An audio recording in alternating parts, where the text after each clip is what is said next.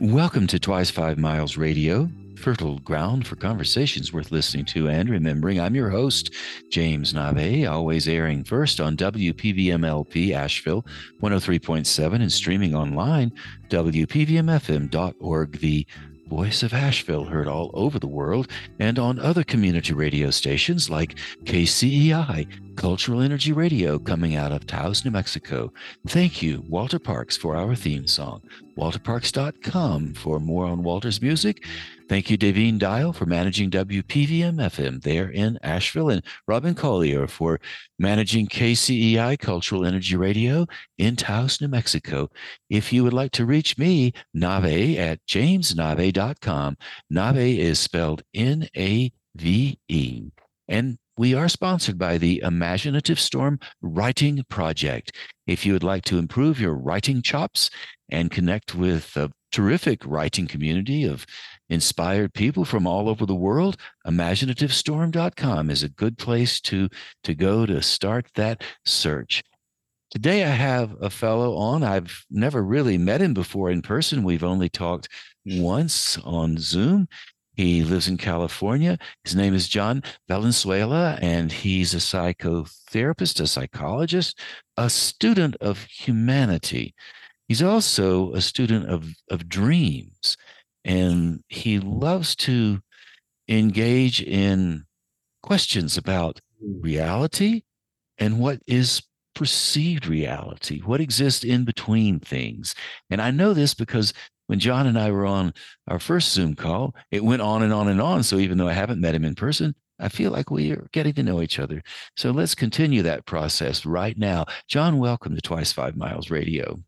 Thank you so much, Nave. I really appreciate this opportunity to talk with you. I, I really also enjoyed our conversation on last week. Well, let's continue.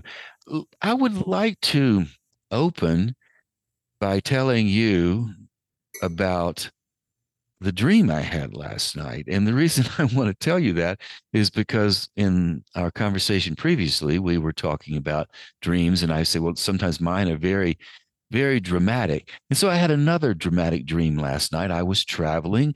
I was in an old car. I ended up in a village somewhere in the mountains, maybe my own homeland, Western North Carolina.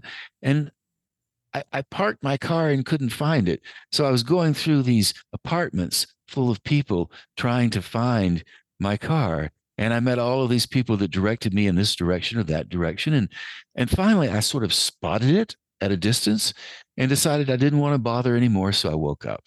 So that was my dream. Now, I'm not asking you to evaluate this dream as much as it's a lead into why dreams can inform our creative work. How mm. do they feed us? Are all dreams equally important? Does one dream signify something more than another? Let's start there in the creative process and build out. So please, John, help me out here. I'm lost in my dreams state. I, I wonder how you did wake up. Like, what emotional experience were you having and found having found a parking spot, but not being able to get there? Well, it was because I was trying to go somewhere else, and mm-hmm. I was feeling stuck and thwarted by the not the labyrinth of the dream, but by all of the elements that were in the dream. And it was dripping with ancient atmosphere. Mm. You know, it's like, oh, these this is an old town that's been around for a long time. Might be a town one might travel through going in the mm. mountains and you go through this town. And I don't really remember everything about it except when I encountered somebody, I felt hopeful.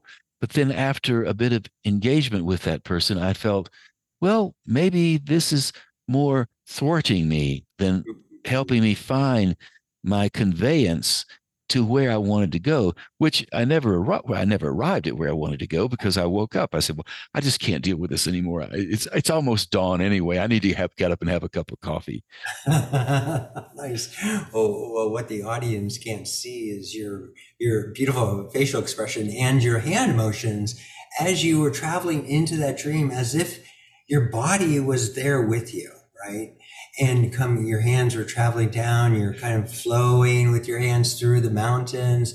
And so oftentimes, oftentimes these dreams are connected to our body. I feel that there's an amazing uh, just residue of what we're experiencing in our somatic selves that comes into dream and has no other way to communicate but through that image. So that image of you in this old car and this experience going through these ancient mountains, there's two references there to, to something old. And so I would wonder, like with you in the creative process, how to get into that old place and still find where you're going. Well, how would one do that? And why would the old place be valuable for the creative process?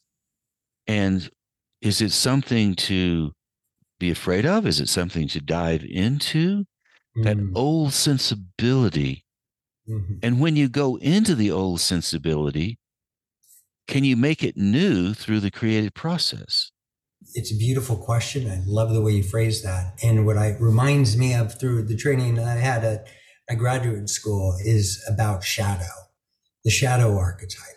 And the shadow archetype gives us an experience of something that thwarts us, that we don't want to look at, that's dark and, and old, and it comes from an emotional place too.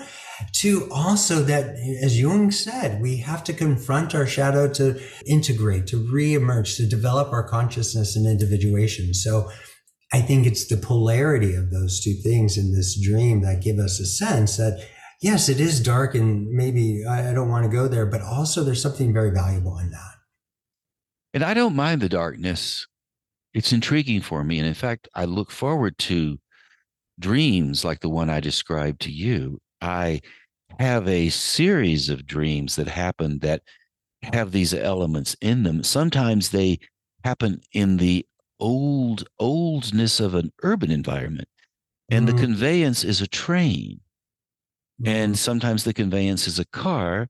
Occasionally, I'm able to fly, and sometimes I'm just walking. And mm, and the town that I've spent the most old time in is Paris, France. mm, And Paris is ancient. It goes way, way, way, way back. And mm, it's full of all of the spirits of antiquity. mhm, So I think I'm transferring some of that into my dreams as well. Mhm. And do we dwell on this, John? Do we just have it? Like I've had these dreams for a long time. I really love having them. I don't evaluate them though. I I don't do anything except just have them. And then when I have a chance to have a conversation with somebody that actually can do the heavy lifting of the dream work, which you've spent your life doing professionally, it's it's really exciting for me to engage because I know I can throw these variations out and you're like, well, I've heard all this before or some ver- version of it. And so you can you can pick it up and play with it. Exactly. And I, I appreciate the fact that you brought it into a series, this particular dream into a series of dreams. That that throughout your lifetime, or maybe over the past five to ten years, who knows, that this kind of town, these kinds of old structures, these kinds of, you know, familiar, musty places. I know you said you had a great uh, memory uh, for, for, I believe, for for uh, olfactory, for sense of smell. You know i would i and this is where the dream work really brings us forward. As you look back into the series you take those changes and see what is being updated.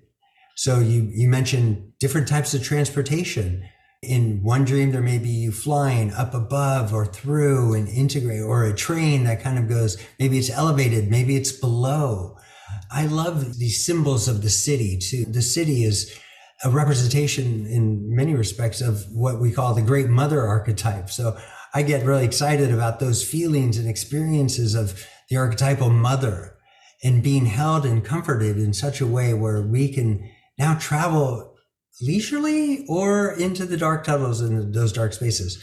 Bringing it forward to your latest dream, you're driving a car. So I would ask, you know, what sort of motivational forces are within you right now that you feel like compelled to get through and that you're in control of? How has it changed over time in your life? That's an interesting question, John, because I am in my 70s and I'm engaged in all kinds of creative work, doing a lot of poetry, a lot of work like we're doing right now on Mhm. this on this show.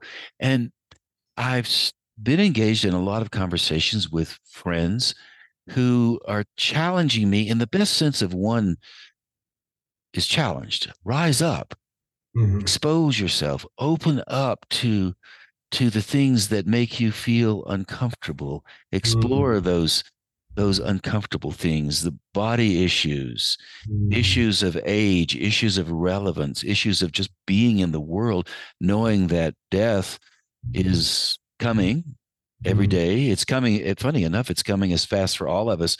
The length of time, Oh. mm. you know, is is different for each of us, but the speed of the time is the same. And so that's why I'm excited about this conversation around dreams.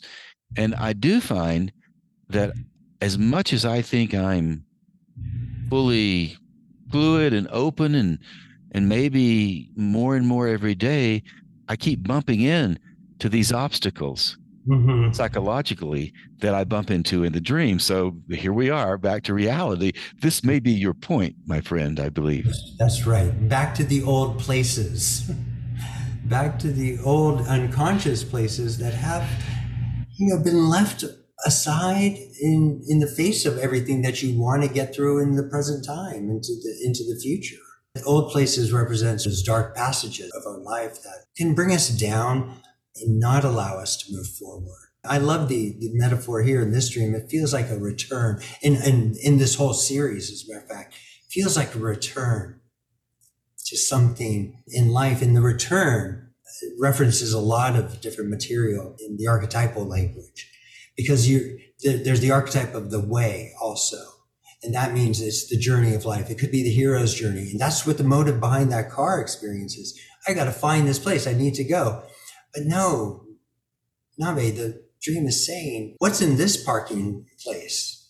What would it mean for you to park here for a while in this ancient town, in these old mountains? What sort of, and mountains is a symbol of reference to wisdom. Because I've been thinking about how much I've done throughout my life, all of the things that have transpired, and some of them I have just stumbled along, not appreciating the gifts that I have been given, and others I've really done a tremendous amount of appreciation and and moved forward. And so now we are at at wisdom. Mhm. And and I maybe we're always at wisdom. Wisdom is not something that you just manufacture one day. It's an acquired momentum into the knowledge in the world in collaboration with the experiences and the knowledge that bubbles inside of all of us. So each of us have a set of knowledgeable references that we can choose from. And then the wisdom is that whole combination of things. So I have been thinking that one of the ways to appreciate the wisdom and the knowledge we have is to do an inventory of what really, really works in one's life. Also, in that inventory of what works, you do come up with the dark places, like the spots I bump against when I'm trying to explore the notions of love. And I mean love in the biggest sense of how one holds that the, sure. the love of the love affairs that we have, the affairs of love in the world. So I'm thinking of all of that. I would like for you to reflect on your view of how wisdom plays out in all of this and what it means. I'm verklempt. You know, I'm like getting chills up my spine. And uh, you, you just mentioned something that I've been writing about for two, three years now. And I've had a sort of an affair with ideas. But to say that my affair with the ideas stems from my my first love of, of Jung, then I had to take a little detour from Jung for a while and came across interpersonal neurobiology, which is Dr. Dan Siegel's work. And, and he became my, my little crush for a, a while. This is, goes into neuroscience, which is another passion I've had. The, the language you use, the affair, is the title of the chapter I've used for this book. It's a nice synchronicity. The title of the book is uh, dreams of the heart, finding love in every dream. The bottom line, I think, of all dreams is to find love.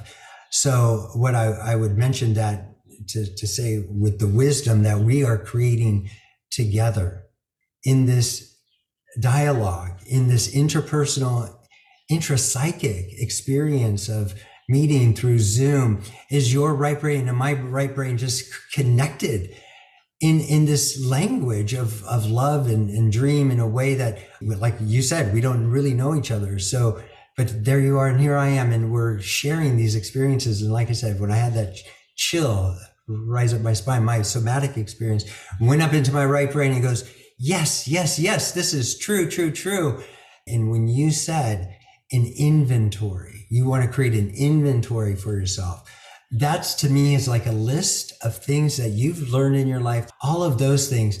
In the left brain, which is categorical, which is language, which in for most people are you depending it doesn't really matter if you're left or right handed, but the metaphor is beautiful because then what you're going to do with that is give that back over to your right hemisphere. And the right hemisphere is going to go, ah, yeah, but you know, I've got some other things going on. I I love this stuff, but I really want to integrate this more into my life. Hemispheres are intuition, which is evaluating the list and the things you've learned and going, I, I can do this from a, a different sense. I leave you with that as a reflection on what you just said. The right and the left brain. Lately, I've been working with the idea of the imaginative storm to the creative form. I've actually been working with that idea as a writing principle for a long time, mm-hmm. letting the imaginative mind do the stormy, juicy inventory work, if you will, that's not controlled by anything other than the imaginative process, which matches the stormy world that we live in, a storm of the best sense, in the best sense of the weather conditions. And then the rational mind mm-hmm. being available to to receive from an organizational point of view all of the material that gets generated in that swirly imaginative kaleidoscope process so sometimes the the the rational mind the the left brain gets a bad rap because it's always supposedly in the accountant office and i i i love to i'd love to be able to add like the accountants add can you talk about the idea of the imaginative process, the left brain, and the the collaborative opportunities the right brain has to mesh so that it becomes a, a one functioning proposition mm-hmm. rather than so separate like we tend to talk about in the creative conversations that so many people have yes and, and maybe a little detour into mental health provides a the the scope of what we're talking about because I know a lot of people when they get stuck in either left brain or a right brain sort of way, they anxiety is flooding. I don't know what to do with this information. Where does it go? And, and, maybe even in your dream, that dream of finding the parking space comes back to me. It's like, do I park? Do I do I continue my journey? I need to do something with this information. And if we're left brain oriented and sort of cognitively based, trying to solve a problem. We might find the problem. We're smart. We know there's the problem set. We can analyze and do lots of things. But then that the right brain is responsible for the relationship piece and the body piece, the coming up piece. So I want to make sure I'm right. Now, the left brain, if it just solved the problem, it doesn't know if it's right or not. How do you know you're right? What kind of physical tingling happens that would indicate this is the right course. The river has no problem knowing the right course. Mm-hmm. Down the hill it goes. Right. We, on the other hand, tend to flow a little less uh, gracefully. Mm-hmm. We yes, the chaos and river of the banks you know, so if we land on a bank called chaos, and this is a, a Siegel term as well, but you brought in the river, so we want to flow in the river of integration. So, what? How do we know it's right when we're in the flow? When we feel the connection, when we literally our body can, can absorb the, the the energy and and not land in the rigid side of of thinking.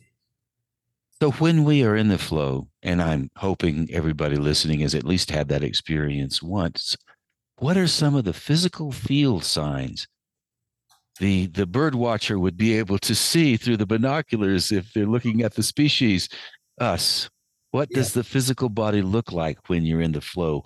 What expressions and i think i know the answer to this but i'd love to hear what you have to say two affects that come to mind for me and they're affects they're emotions it's curiosity i'm going to ask questions i'm going to be with it i'm going to learn from it i'm not going to block it or, or, or disrespect it. I'm going to engage it.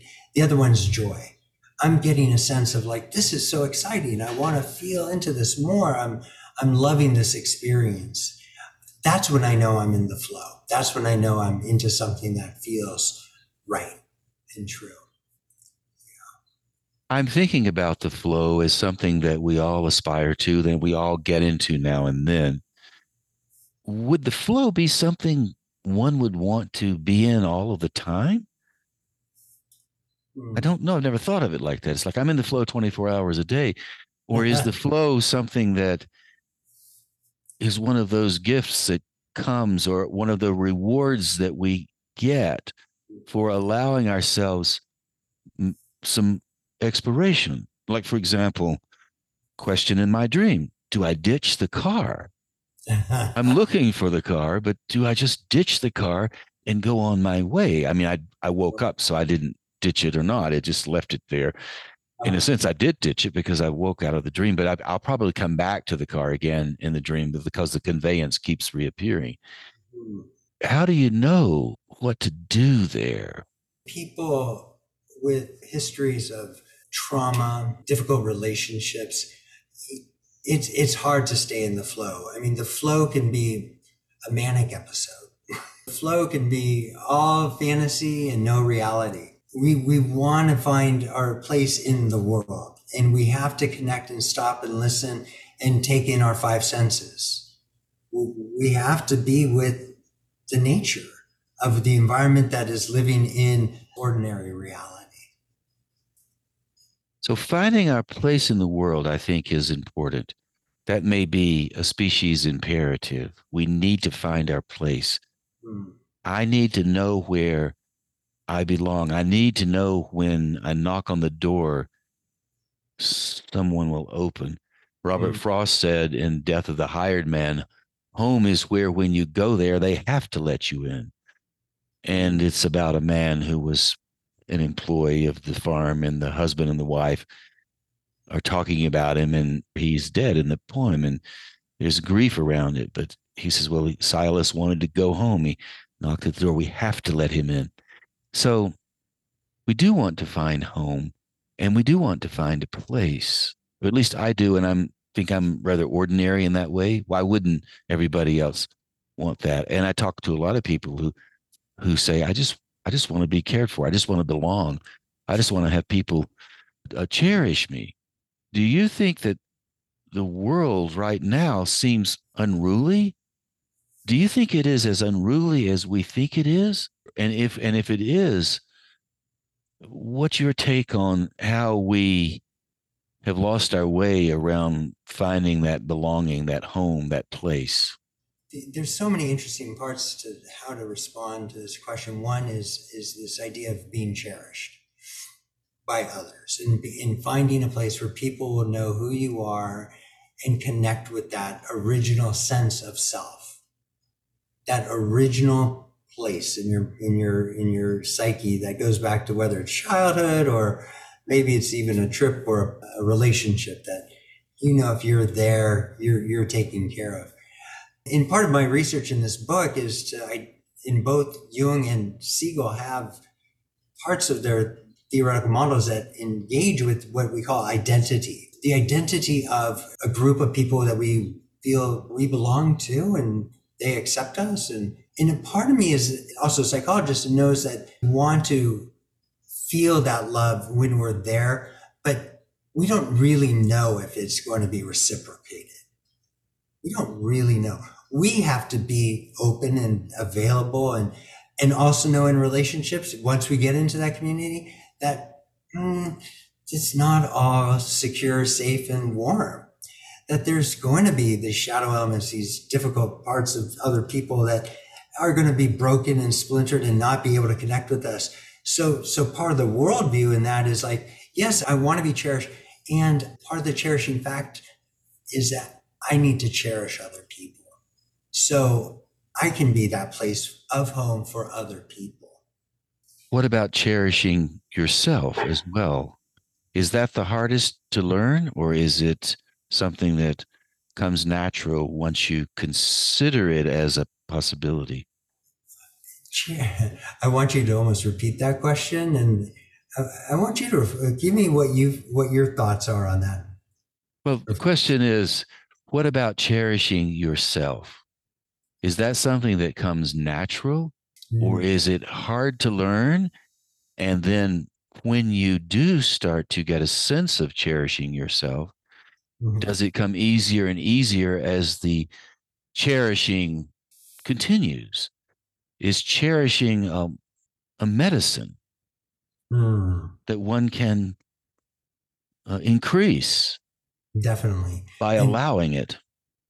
And, and dreams are a, a beautiful way into this exploration and I want to talk about compassion just briefly, but I also want to talk about how we're conditioned in this world.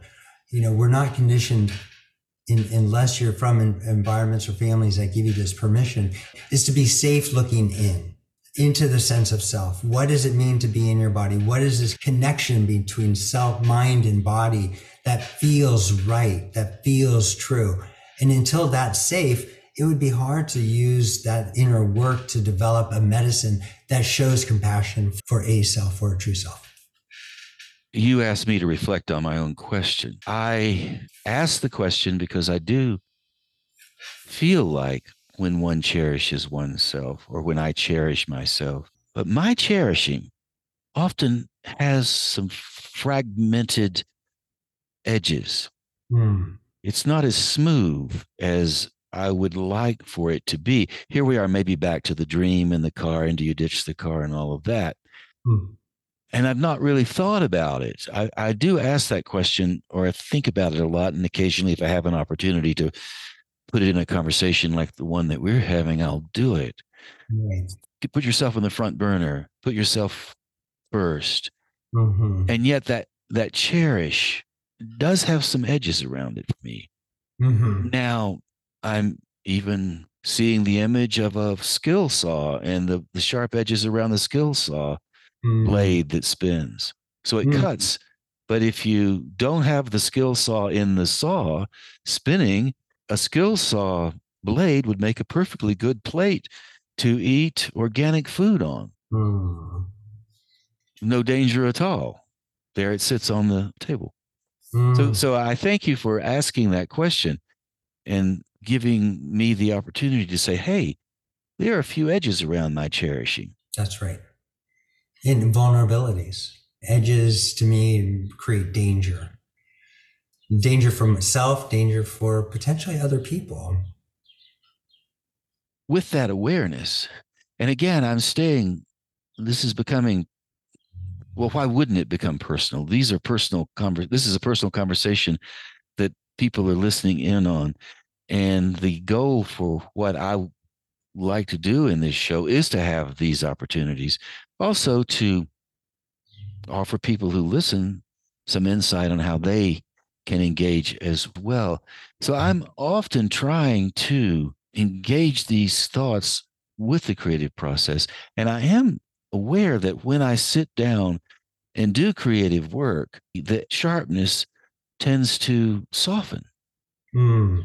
Or maybe if something is sharp, then it grows dull rather than soft. I love that. And and what I this is I'm putting on the therapist hat just a little bit, not to make that uh, you you may have your own therapist, but I appreciate your self reflection that this feels personal. This feels deep, deeper. Like there's an emotional edge here. And I sort of saw it come over your face, Nave. It's like, oh, let me take a deep breath into this and let me feel into that. That's where that somatic piece comes back. and that's where the vulnerability comes back that's where we can then apply our logic brain to go what is this where do i go with this where do i park with this well i'm i'm I, am i am smiling and i'm i'm excited because i love conversations like this i have been in a conversation with a friend of mine for quite a while and she and i have talked a great deal about honesty mm. and when she first started talking about it because she's studied it she spends a lot of time and thought around what is what are the ethical requirements i have to be as honest as possible with people and this and that and i noticed when she first started to push me to really do an appreciative inquiry into what honesty means so she asked me to think about it and i, I have always thought i was really honest but the more I think about honesty, the more I realize that it's a that the that the H is lowercase. It's mm. no grand drama. I'm honest with you. It's mm. more like, okay, how can I find my way into that feeling that seems true in the moment? Mm-hmm.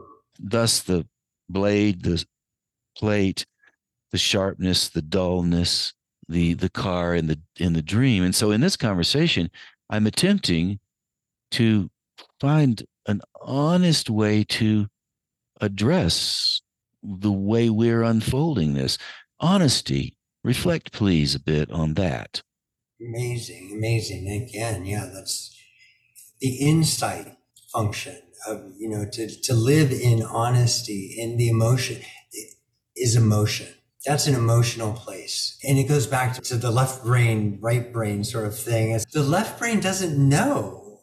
This is a neurological experience too.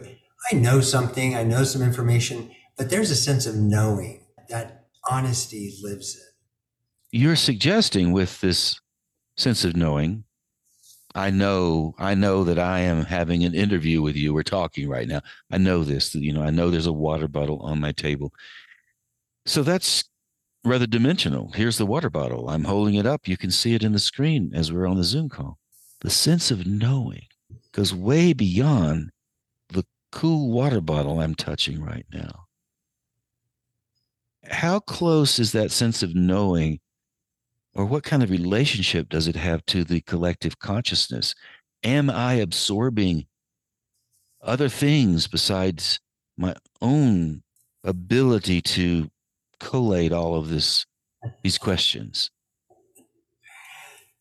It's it's again yeah you're you're tapping sort of these energies now. Physics has a way to funnel this information. Jung had a definite way and jungians have a definite way to funnel this information into the collective unconscious which is a pool of energy that has these primordial sort of versions of something so powerful that when we tap into it, we know the experience is worth having. And but most of consciousness exists at the edge of of the thoughts, the feelings, the experiences we're having. We rarely ever go to the depth of what a physicist call the plane of possibility or the open plane of possibility and connecting to that energy that is undifferentiated, but it feels like we can be with it for a momentary piece of time. This goes back to your question of flow. We, if we live in the archetype, if we live in that place of the of the uh, plane of possibility, that open possibility, we can drown. We can lose ourselves. You know, your friend, I, I might imagine she's a bit of a guide in your life. I want to come back to your dream. Where's the guide in your dream? That's a very good question. I am seeing vines. Mm-hmm. I'm seeing vines. I'm not questioning why I'm saying vines. Uh, the vines in my dream are somewhat visible. It's a bit like the Spanish moss that dangles from the live oak trees along the coasts of Virginia, North and South Carolina, through Georgia, down into Florida, all up and down the vines. Mm. And they're mm. there dangling. and I'm seeing them. And until now, they've just been in the atmosphere. Mm. So my friend may be one of those vines. Mm. And and we've taught each other back in it's not like it's a it's not a one-sided thing. And of late, I've just started to think, okay, I can appreciate the teaching part of our conversation that she's bringing into the frame. hmm Vines, John, Yes. vines. I don't know what vines mean. You you know more about this than I do. Well, oh my gosh, that is amazing. I don't even think you mentioned that detail at the beginning of the of the when you uh, started the dream. Um, but now that you're in the dream, you're we're in this space. You're feeling, and I asked this question, which kind of came out of my intuition too. I wasn't going, well, now that you should have a guide in that dream, but it's just sort of a was referenced naturally. And and again, this is the the experience I'm having talking with you is just going into that visual metaphor of the dream and and living in that a little bit. And then what lived in our experience and then yours was the vine was and the vines are, are beautiful references to um, the, the lady of uh, the plants. The lady of the plants is another image for transformation and the great mother. So, so the great mother is the guide, or you know, she's there comforting you, witnessing you come back to this old mountain and and and searching for a sense of belonging, and she's there waiting, waiting for you in a beautiful way, growing. And I think of the idea of vines in the rainforest, Mm. the vines in the rich areas. And I'm also thinking of the veils that people wear and gossamer veils and the spider web, all those things that are in between the vines because the vines aren't solid. They're in between. And I'm thinking of my mother, whom I had a terrific relationship with, fabulous relationship for 60 years. She left this earth when she was 93. She was a very well read, thoughtful, Jeffersonian level minded woman Mm. with more references than anybody I've ever met. If she were in this conversation, she would have reflections on the metaphor of the vines, maybe neither you nor I would even think of. So the mother, the vines, the mother, the rich, earthy womb, Yes. the jungle yes. has full of all of these creatures, myself included, because the maybe the whole world is that rich, beautiful jungle that can be anywhere. And then I'm thinking of the collective consciousness again. You know, as humans, we're sort of narcissistic. Gee, the collective consciousness is only what we operate in. It's it's it's a human thing. Every little grain of sand is part of that collective consciousness. Every every spider. If I mentioned the web, why not mention a spider? Yay, spiders! Yeah, yeah, all part of that. We can, in the knowing, dissipate. Sometimes we get blocked, though, don't we, John? That's a problem, right? Like we Oh. don't know we have the door back Uh, to home is where when you go, they you, they have to let you in. The collective consciousness is where when you go, they don't have to let you in. They being the collective consciousness, mm, because what the collective consciousness knows is that you have been there all along. yes, that's right. That's right.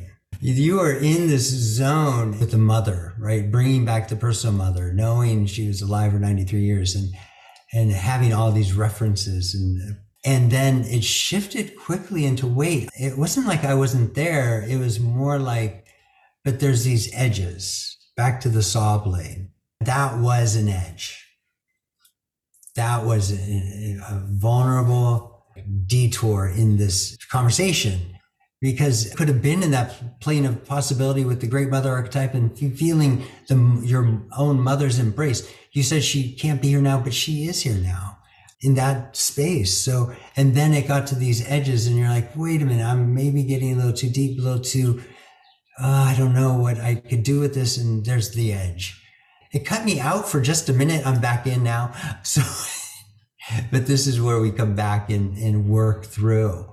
You know, why, what would it be? What would it mean to you to bring your mother back into this mountain space? Well, the vine, the mother, and the edge. So when you brought the edge back, you know, the blade, I hardened. Mm, I'm no longer enthusiastic about being part of the collective consciousness because Uh-huh. I'm thinking, what is that? It makes me feel cut. mm, Well, now we have blood yeah. and we have the bleeding. The blood, of course, is the duende. That's the that's the disturbance in the blood that Mm. makes the art. Mm, lovely. you know, people die for that. Course, the blood is the metaphor when it spews out. That's a different kind of flow. right. So the the blade, the edge, disturbs my equilibrium, which as it should. hmm And we have to go into the edge. hmm I hear the saw blade. My grandfather, my father, very strong. My father, harsh man, World War II veteran. mm, They grew up and surrounded themselves with tools, mhm, hard edged tools, the saw, the drill, the mhm, chainsaw that cuts the tree down, takes the mm, mother forest out and mhm, leaves the pasture in the Amazon for the cows. mm. Those men made things, Yeah.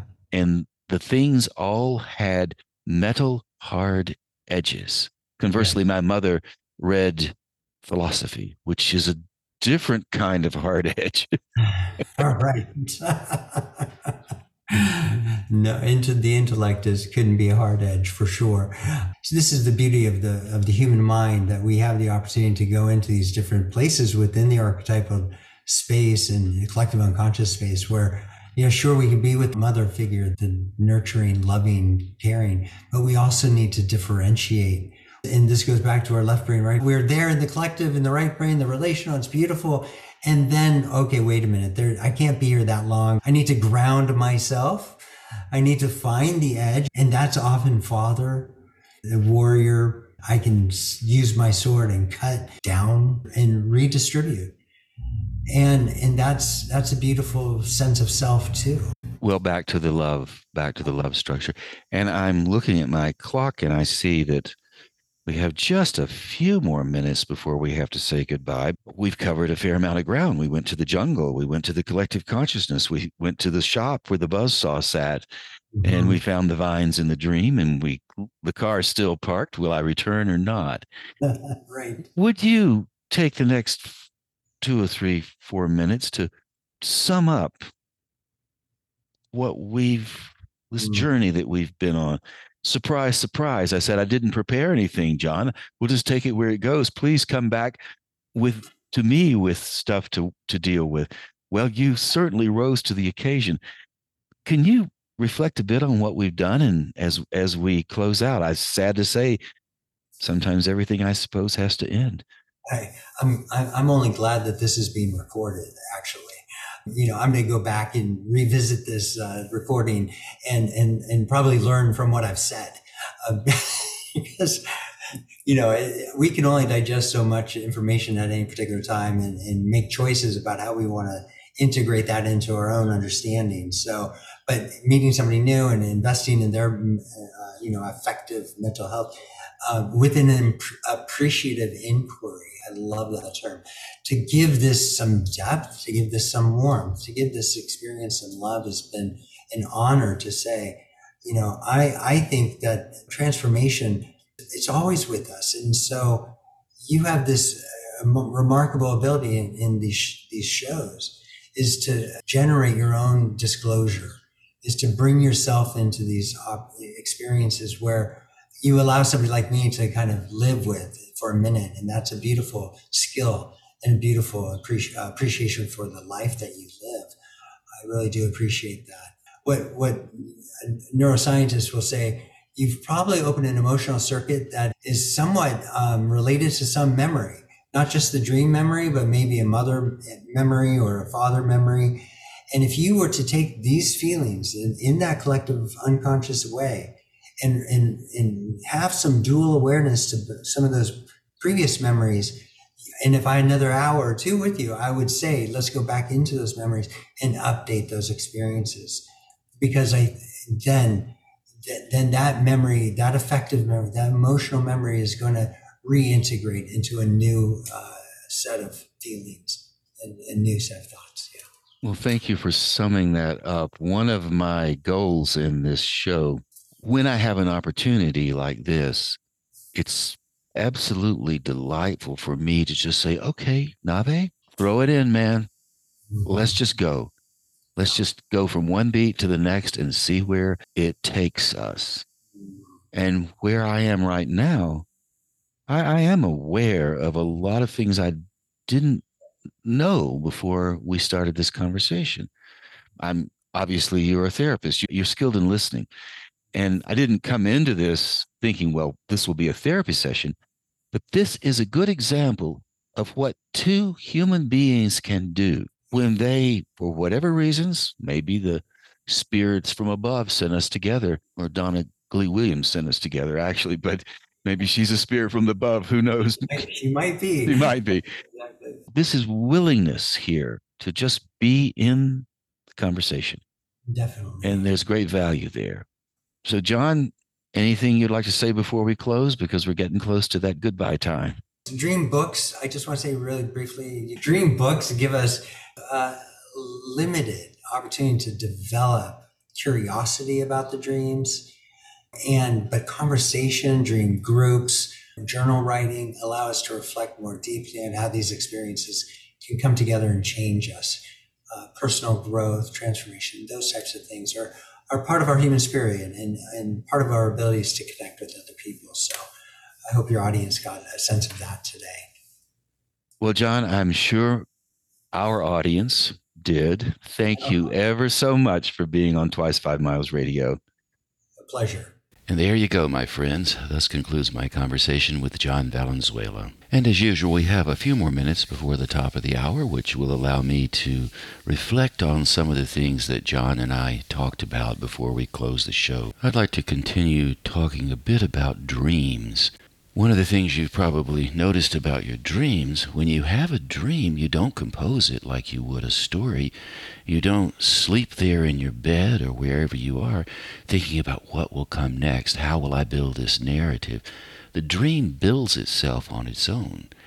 And yet, because you're dreaming, you're composing the dream with very little effort. Your subconscious, the collective consciousness, whatever it was that John and I were talking about, provides you with the elements of the dream. Like in my dream, I'm in the atmospheric sort of old town. I park my car. I end up knocking on a few doors. Somebody answers the door. I move to the next door. Somebody answers that door. They say something that the person previously didn't say. So, however your dreams unfold, if you're lucky enough to remember them, you will remember the dream as a narrative, almost as a story. Fanciful as it might be and as impossible as it might seem, it's still there. You can still tell it, and you add a narrative to it as you tell it once you're awake. When you're asleep and you are composing your dream in your sleeping consciousness, do you worry about what comes next? Do you think about whether you have it right or wrong? Do you think about if it's going to work in the narrative? Will this make a good story? No, you're asleep. You're just dreaming. You're making the story as you dream along.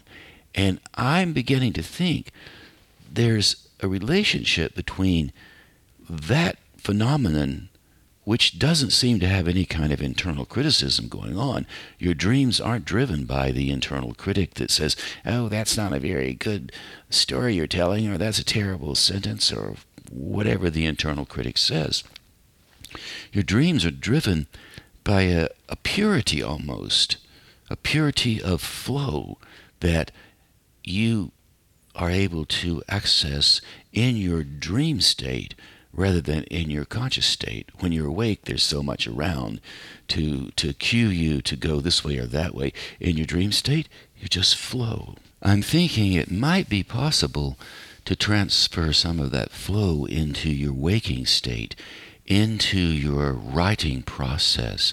You've probably heard people say, I just take dictation. I don't know where my writing comes from. It seems like the muse flies over and inspires me, and I just write something. I'm listening, they will often say. I think there's a lot of truth to that. Of course, everybody has a different version of how that works, even though many people say more or less the same thing.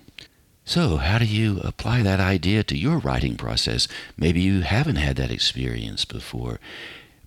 Does it come from somewhere outside, or is it inside of you?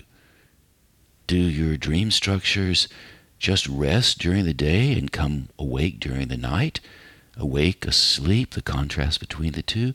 So, what if you could practice connecting with the resting dream structures that are still there while you are wide awake? That would be an interesting thing, wouldn't it? So, before we close, let me give you an example of what I'm talking about. I'm sitting at a desk at Lake Eden Retreat in Black Mountain, North Carolina right now. Even though I record the shows in advance, I usually have time before the top of the hour, so I give a bit of commentary like right now. So here I am at the desk, looking around the room, thinking about how I would write about this room. What would I say? And I use the verb say here because you can say something and write it down, or you can write something down and say it. It works both ways. Now, I'm not saying that all writing has to be connected to the dream state flow. I'm just saying that that's a possible variable you can use when you generate material. I often use it as a way to warm up, to get myself just in the mood to generate imaginative work. I later maybe go logical, and then I go back to the dream state. So I'll go back and forth between the two. So here would be an example of the non dream state flow thinking, which again is perfectly fine. I walked into this room about four days ago with my guitar in its tan case, a hardback case. I took the guitar out. I put it on the bench that's beside the small piano that could be a baby grand if it were larger, and the piano sits by a picture window that looks out on a meadow, and beyond the meadow you'll see trees, and beyond the trees you see the bluish ridge of a large mountain in the distance. Above that, the sky, the morning sky, dappled with white clouds. How about that? That's a nice description of a room. It was easy to do. Why was it easy to do? I was just describing what I saw. I was in my logical mind. I wasn't letting any of the dream state influence propel me, or at least I wasn't consciously allowing it. Maybe it was there, the dappled sky. Mm, once you practice it, it flows back and forth, as I said. And in this flowing back and forth, you never know what's going to pop up. You never know what you'll use. You never know what you will put to the side for later. You never know what you will reject and never come back to. Does it matter? No. There's plenty of stuff there to work with, and that's the whole point. Allow yourself to have that that generative enthusiasm that will give you the material you can use to craft later down the line. So we have just enough time for me to give you an example of what I mean by allowing the dream influence to happen. I'm going to look at the same scene, but I'm going to listen more closely to what just pops up. What happens, and you will notice this, it might not necessarily make logical sense like the first one did. So here we go. At last, my guitar, something I held dearly when I was a child, has never been lost. It came with me over all the years. In complete rest, I notice how it leans against the wall. Can you fold an hour? Oh, let me say, yes. Please feel free. Fold the hour. Take your time. Even one note will consider you a song. So there you go, a very different piece of material generated from the same scene. And I will tell you that what you just heard was edited because when I was generating it, I sometimes would wait two or three seconds before I heard something, and that's what I said. So I trusted what came. Unlike the first time, I just looked at the scene and described it, and it came out as is. This one is a little edited, so just know that this is not something that you need to do fast. You can wait till you hear something. The whole point is to trust what you hear, trust what bubbles up, and write it down. Strangely enough, it makes sense, just like both of the pieces I just gave you. And on that note of making sense or not making sense, we have come to the top of the hour. And I just want to say thank you ever so much for tuning in to Twice Five Miles Radio, fertile ground for conversations worth listening to. And remembering I'm your host, James Nave, always airing first on WPVMLP Asheville 103.7, streaming online, WPVMFM.org. The voice of Asheville heard all over the world. Thank you, Walter Parks, for our theme song, walterparks.com. Thank you, Devine Dial, for managing WPVMFM, and Robin Collier. Thank you for managing KCEI Cultural Energy Energy Radio out of Taos, New Mexico. You can always reach me, Nave at jamesnave.com. I'd like to tell you we're sponsored by the Imaginative Storm Writing Project. If you would like to improve your writing, imaginativestorm.com is a great place to start that improvement. So, once again, thanks ever so much for tuning in, and hey, I'll catch you on that turnaround somewhere down the line.